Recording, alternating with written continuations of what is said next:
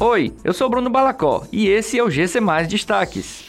Matrículas de alunos novatos na rede pública de Fortaleza começam nesta segunda-feira.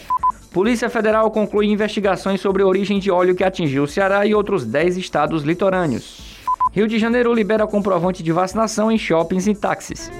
As matrículas de alunos novatos de 2022 na rede municipal de ensino de Fortaleza começam nesta segunda-feira. Segundo o prefeito José Sarto, o processo ocorrerá de forma eletrônica, cadastrando para pré-escola, ensino fundamental e educação de jovens e adultos.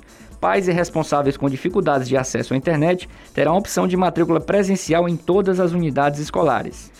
As manchas de óleo que apareceram em centenas de praias brasileiras, inclusive no Ceará, entre agosto de 2019 e março de 2020, vieram de um petroleiro grego. A conclusão foi divulgada na última quinta-feira pela Polícia Federal.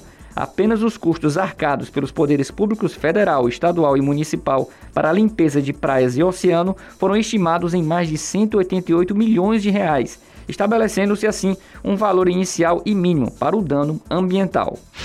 O município do Rio de Janeiro publicou um decreto que isenta a obrigatoriedade de apresentar o comprovante de vacinação para entrar em shopping centers e centros comerciais e também para usar táxi e veículos por aplicativos. A Prefeitura do Rio havia ampliado a exigência do certificado de vacinação para bares, lanchonetes, restaurantes, salões de beleza e meios de hospedagem, além de shoppings, centros comerciais, táxis e veículos por aplicativo. Essas e outras notícias você encontra em gcmais.com.br. Até mais!